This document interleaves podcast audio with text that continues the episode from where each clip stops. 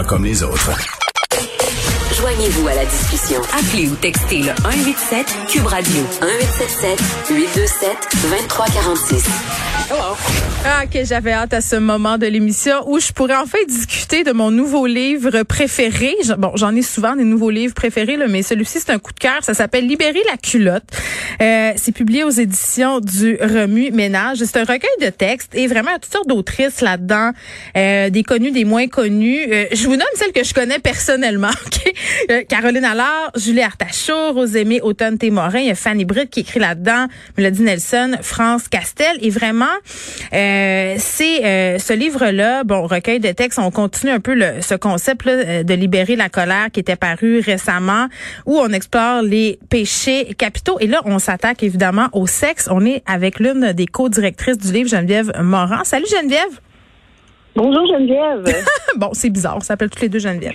Maintenant qu'on on a dissipé ce malaise, je veux qu'on qu'on se parle du titre du livre parce que je le sais que bon, c'est un concept parce qu'il y a eu libérer la colère, mais, mais je trouve ça intéressant libérer la culotte parce qu'au-delà du concept, il me semble qu'on a toujours quelque chose à dire sur la culotte des femmes, non?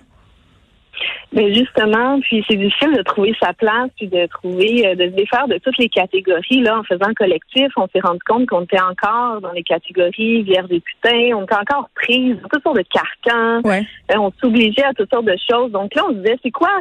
Il y avait beaucoup de tristesse dans notre sexualité. On se demandait, c'est quoi le chemin pour la sexualité joyeuse et Mm. finalement la culotte libre? Puis je pense que c'est important. Puis, tu sais, il y, a- une image de une illustration de feu. Là. On là, on veut mettre le feu à nos vedettes. Euh, la révolution sexuelle là, des années 60, elle nous a laissé sur notre faim. On la trouve incomplète et insatisfaisante. Et euh, si les féministes ont brûlé leurs brassières dans le temps, ben là, nous, on veut brûler nos culottes maintenant. Euh, on pense qu'on est rendu à avoir une conversation sur euh, l'égalité euh, dans la chambre à coucher, dans le fond. Ouais, ben c'est littéralement euh, peut-être euh, les prémices d'une nouvelle révolution euh, sexuelle, puis un peu euh, dans le continuum de libérer la, la, la colère. Là, je te dirais, Geneviève, j'en ai beaucoup ressenti de la colère en lisant ce livre-là. Euh, parce que je me rends compte que beaucoup des filles qui ont écrit là-dedans partagent quand même euh, des blessures assez graves, euh, des humiliations aussi par rapport à, à leur vie sexuelle. Euh, Puis Oui. j'ai envie de dire qu'on que ce qui me fâché puis ce qui me fait de la peine puis ce qui est en même temps hyper libérateur, c'est que je me suis rendu compte qu'on partage un peu toutes dans une certaine mesure ces, ces blessures-là, ces humiliations-là. D'emblée, est-ce que vous vous attendiez à ça quand vous avez Nous- commencé le projet? C'est ça, pas du tout, parce que la première fois qu'on s'est rencontrés, ben d'abord, ça a commencé avec libérer la colère. Ouais. hein. On s'est rendu compte que en parlant de nos colères, finalement, il y avait beaucoup de conversations autour de la vie sexuelle.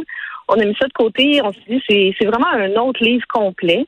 Puis là, on s'est rencontrés, c'était pré-pandémie, hein, parce que ça, c'est deux ans de travail, ce livre-là. Donc, dans Mhm. le salon euh, de ma euh, collègue et co-directrice Nathalie Roy. Et on s'est dit, ça va être super le fun, gang de femmes, on va parler de dildo, on va parler d'éjaculation, on va rire, ça va être bien le fun. Puis finalement, on a beaucoup parlé, comme tu l'as lu, de violence, de trauma, d'inégalité. Donc, euh, il y a beaucoup d'obstacles à la jouissance libre. Donc, c'est sûr qu'il y a des textes qui parlent de ça, mais il y a aussi des textes très lumineux. Il y a beaucoup de parcours de libération. Je pense que tout le monde va y trouver un petit peu son compte. Puis il y a des textes qu'on voulait retirer. Comme moi, je voulais retirer le, le texte sur la masturbation. Puis je me disais, hey, on est tellement en 2021 rendu ailleurs. Oh my God, non, non, excuse-moi, Geneviève, anecdote. non. mais anecdote, non, non, écoute, ben j'ai partagé, je trouvais ça très drôle, ok, parce que juste avant la fête des mères sur mon sur mon Facebook, euh, l'abbé, tu sais, les boutiques l'abbé, qui sont les boutiques de ma mère, là, on s'entend l'abbé, tu sais, Ben oui. euh, faisait une pub de, de, de vibrateur, le fameux Womanizer, l'un des, des jouets sexuels les plus vendus à l'échelle planétaire. Ah Je trouvais Nous, ça on drôle. un éloge au Lélo dans le livre, puis C'est au womanizer, c'est comme.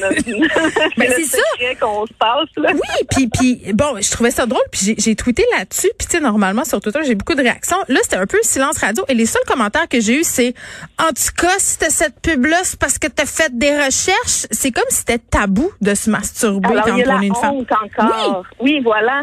Donc, la honte encore. Écoute, nous, on a commencé à, à vérifier. On a reçu le texte sur la masturbation. Semble qu'on a entendu ailleurs tout ça. Il y a eu des chicanes de couple autour de ça. Il y a eu Ben des... Les, les, les jeunes nous disaient, non, non, il faut que tu laisses ça. Même chose pour le texte euh, fake news là, de Laïma Gérald euh, Mhm. qui ouvre, euh, après nos correspondances, là, qui ouvre le livre, où est-ce que justement on veut créer ces conversations-là sur le fait qu'on fake encore en 2021 pour toutes sortes de raisons, pour se sauver de la charge mentale, pour pouvoir dormir plus longtemps, pour Mm. pallier à la libido qui est pas toujours là. là euh, tu sais, toutes les questions autour de la charge Ouais. mentale étaient très présentes dans notre aussi. Les questions aussi autour de la monogamie. Tu sais, on pense que, euh, tu sais, c'est ça, le, le- dans le fond, euh, on s'est rendu compte qu'on était beaucoup de femmes euh, fortes, éduquées, euh, et qui pourtant euh, s'obligent à s'astreindre au, au devoir conjugal. Tu sais, comme dans le temps de ma grand-mère. Ben, c'est tout ce qui est là, on, est-tu vraiment rendu là encore? Ben, on est Fait que là. Il manque une révolution sexuelle, Mm. puis il manque une conversation collective. Puis au lancement, Caroline Dawson, elle disait brillamment, euh, on arrache des bouts d'égalité dans nos relations individuelles. J'aimerais ça que ça soit un combat plus collectif. J'aimerais ça que ça soit une conversation qui soit plus sur la place publique. C'est un peu la proposition Mm. qu'on fait avec ce livre-là. C'est comme partez avec ça.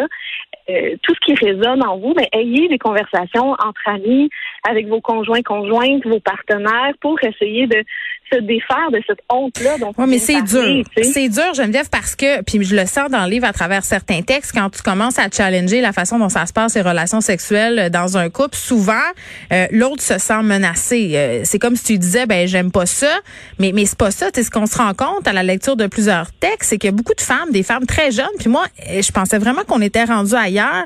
Euh, on est emprisonné dans l'idée de ce que ça devrait être une relation sexuelle, dans l'idée aussi de ce qu'on devrait aimer. Il y a un texte en particulier où la fille dit Hey, moi, à un moment donné, je me suis tannée de faire semblant de crier c- comme dans un film de fesses, finalement. Là, moi, c'est Oui. ce que je comprenais entre les lignes, mais, mais on a été... Oui, on a, gagner un Oscar. oui, on a été beaucoup éduqués comme ça, tu sais, comme une des espèces Oui. de poupées gonflables. Fait qu'on apprend à, à faker avant de savoir qu'est-ce qu'on veut vraiment. Puis. On parle beaucoup de femmes, mais il y a aussi des personnes non-binaires qui écrivent euh, dans le livre. Puis cette question-là de la diversité de genre, cette question-là d'ouvrir aussi au niveau Mhm. de la monogamie et tout, euh, euh, de revoir des modèles qu'on qu'on n'a pas beaucoup, est, est- est au cœur aussi du livre. Puis tu sais, tu as parlé aussi de Julie Artachot. Oui. Tu parles comment qu'elle elle vit de la grossophobie, dans le fond, encore. Puis que Mais de la fétichisation. Elle aussi dans des modèles. Puis Mm. la violence qu'elle a vécue sur les sites de rencontres aussi. Mhm. puis Elle a mis euh, textuellement des messages qu'elle avait reçus dans les sites Ah, de c'est rencontres et tout.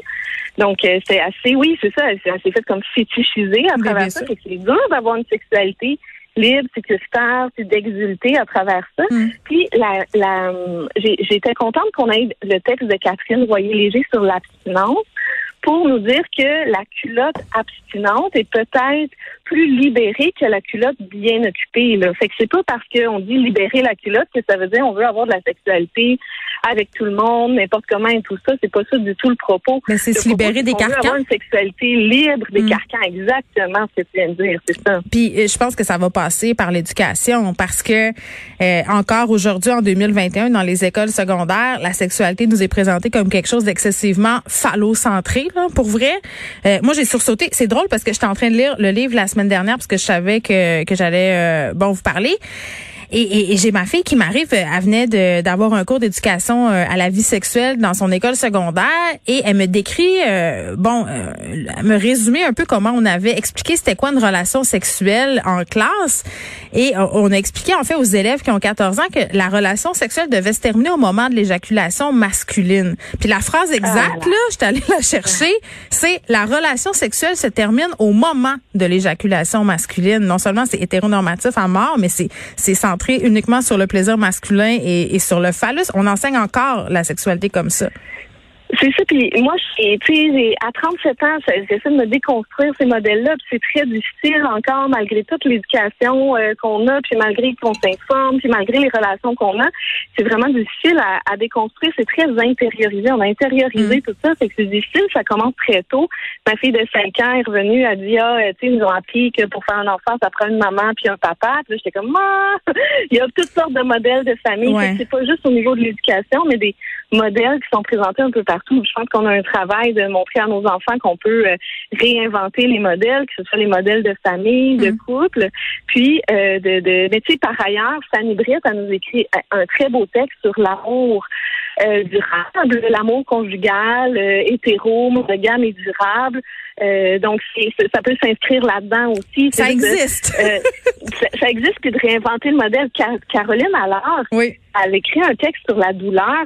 si on peut juste arrêter d'endurer la douleur, ce serait déjà une petite révolution. Pourquoi est-ce qu'on s'astreint à ça? Pourquoi on pense qu'on s'oblige à ça depuis qu'on est très jeune? Oui, il y a des positions sexuelles qui font mal. Avec la douleur. C'est ça, puis on se la ferme, on le dit pas. Puis elle dit, elle dit la douleur consentie dans le cadre d'un jeu, ça peut être bien correct. Oui. Mais la douleur qu'on cache et qu'on s'oblige à, à, vivre, ça sert à rien. Fait mm. On a encore énormément de travail. Puis tu sais, c'est ça, c'est des personnes hey, extrêmement là, qui ont écrit dans ce livre-là. Et euh, pourtant, tu sais, puis des personnes qu'on croirait ou qu'on euh, libérait et tout, et on se rend compte qu'on est encore très, très, très encarcané. Fait on a besoin d'avoir ces conversations mm-hmm. collectives-là avec les gens euh, qui nous entourent. Puis j'aimerais ça aussi que les alliés masculins qui j'aimerais ça qu'ils lisent d'abord le livre. Je pense qu'ils comprendraient bien des affaires. Puis euh, qu'ils ouvrent les conversations autour d'eux parce que je pense qu'il y a beaucoup de gens qui croient qu'ils n'ont pas à remettre en question leur rapport égalitaire euh, dans la sexualité. Mais moi, je dis, Là, là, après l'égalité salariale, il est temps qu'on se batte pour l'égalité orgasmique. Mais c'est vrai, vous parlez même, euh, c'est quoi, d'orgasmicide, d'orgasmicide dans le livre.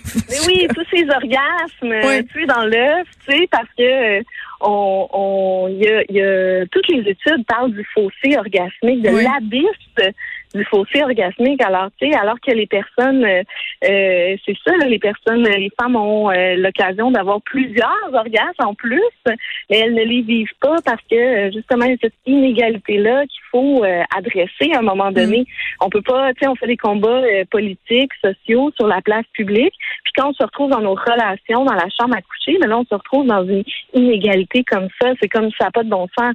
C'est vraiment, c'est pour ça qu'on a ouvert avec une citation qui dit que la chambre à coucher est l'ultime frontière de la justice sociale. Ben c'est vrai, puis on en parle de la, chambre à coucher au sein des couples, puis en, lisant euh, quelques textes, là, je me suis dit que ça arrivait beaucoup plus que je pensais, puis que ça peut arriver à moi aussi de consentir à des relations sexuelles à l'intérieur d'un couple parce que je me sentais obligée ou parce que c'était moins compliqué. Et ça, je pense qu'il y a beaucoup de personnes qui vivent ça. Oui, c'est ça.